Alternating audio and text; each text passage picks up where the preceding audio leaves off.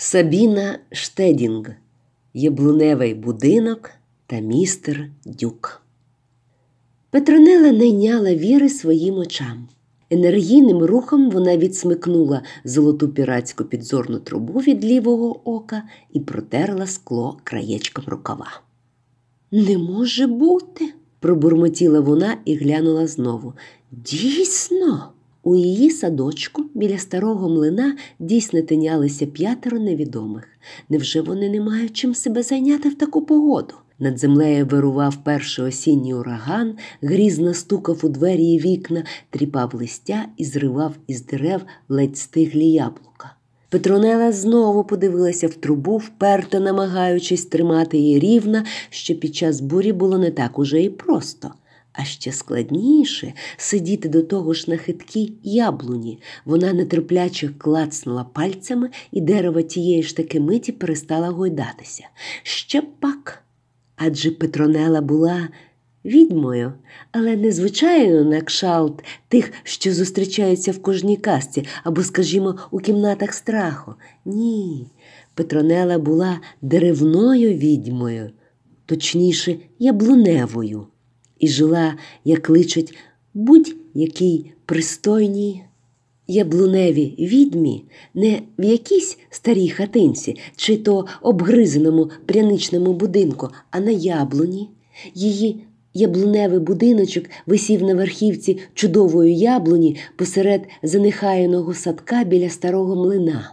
Відтоді, як Петронелла налякала останнього мірошнику, його будиночок порожнював, а навкруги панувала тиша. Тож Петронелла ні з ким не мала потреби ділити садок.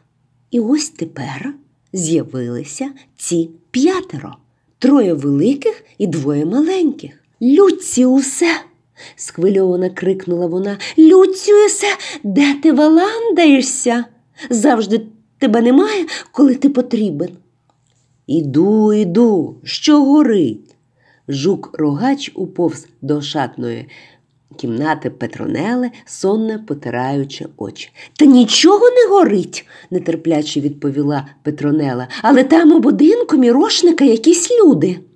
Люціус безцеремонно відштовхнув відьму вбік і визирнув у вікно. «Можна подумати, це єдине вікно в будинку!» Пробурмотіла Петронелла і відсунулася до другого вікна. Їй зовсім не хотілося сваритися з Люціусом, особливо коли в садку відбувалося щось погане. Вона напружено вдивлялася у свою підзорну трубу. «Цього у темному костюмі я вже бачила», – сказала вона. «Коли Ізберт Мюльштайн залишив млин, він залишив йому ключа». Цей широким жестом відчинив двері млина, ніби запрошуючи інших до середини. «Схоже, маленьким людинкам холодно», – продовжила Петронелла. «Це діти». «Що?»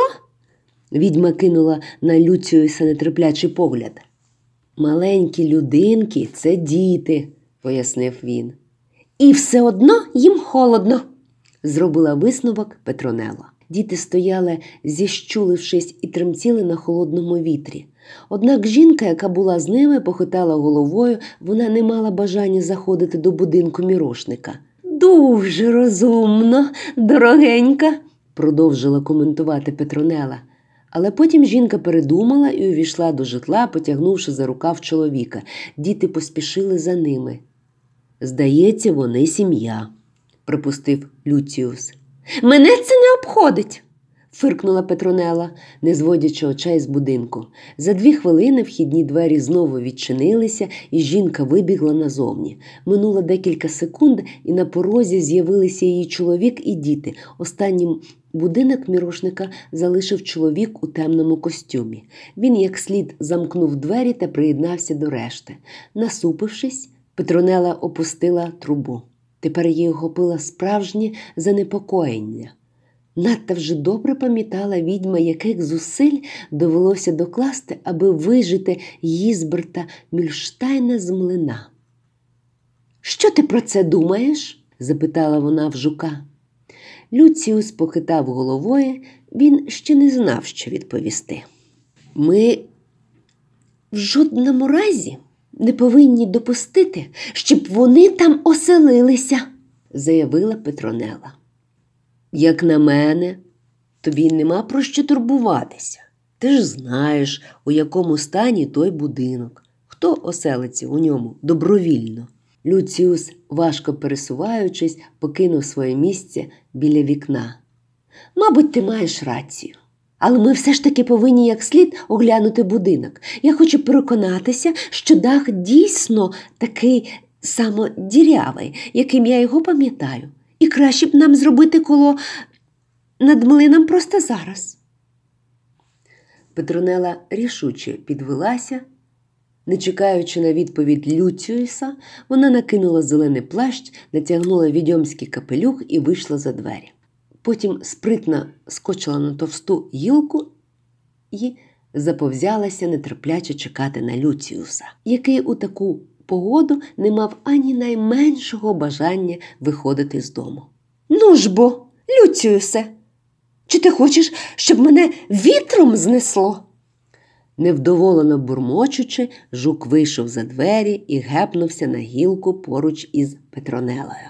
«Лети ж, мій дорогенький!» – бадьоро вигукнула вона, сівши йому на спину. Люціус голосно заджищав, розбігся і одразу ж кинувся вниз. Це було небезпечно, і Петронеллі довелося міцно за нього триматися, щоб не звалитися. Потім жук знову злетів угору, облетів один раз крону дерева і лише тоді попрямував до будинку мірошника. На превеликий жаль, Петронелли дах перебував у дещо кращому стані, ніж раніше. Щоправда, подекуди бракувало черепиці, але це не означало, що під час дощу волога потраплятиме всередину. Загалом потрібно було добряче постаратися, щоб ці чужинці не вирішили оселитися в старому будинку. Петронелла ніколи в житті не стала б сидіти, склавши руки і дивитися, як люди обживаються в старому млині.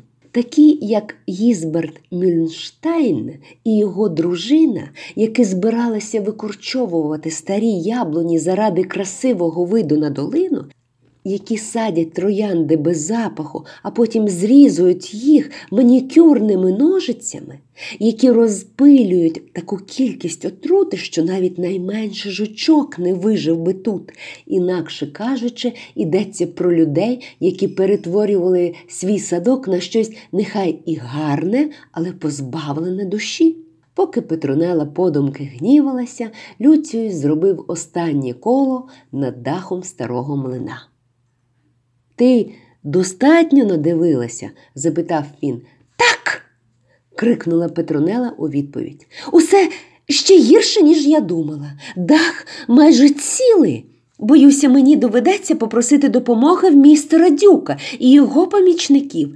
Ти відвезеш мене туди?» Люціус кивнув і попрямував до яблуні, що росла на дальньому кінці садка. Містер Дюк був найстарішим серед яблуневих гномів, доглядачів плодових дерев. Він жив під корінням гілястої яблуні. І, як інші яблуневі гноми, доглядав за деревом. Ніхто не вмів так добре визначити перші ознаки плодової гнилі або парші, як яблуневі гноми. Тому будь-яка яблуня, під чиїм корінням оселився один із них, могла насолоджуватися довгим життям і відмінним здоров'ям. Тим часом Люціус приземлився і заповзявся чистити крила. Петронелла незграбно зісковзнула з його спини і постукала в маленькі дверцята, що їх приховувало могутнє коріння дерева. Невдовзі за дверей визирнув маленький коричневий чоловічок, що нагадував гілку з ручками і ніжками. «Привіт, Дюку!» – посміхнулася йому Петронелла. «Сподіваюся, я не відволікаю тебе від важливої роботи?» «Зовсім ні», – вічливо відповів господар оселі. «Я радий, що ти прийшла провідати мене навіть у таку погоду. У мене наразі підхожий настрій для кількох страшних історій».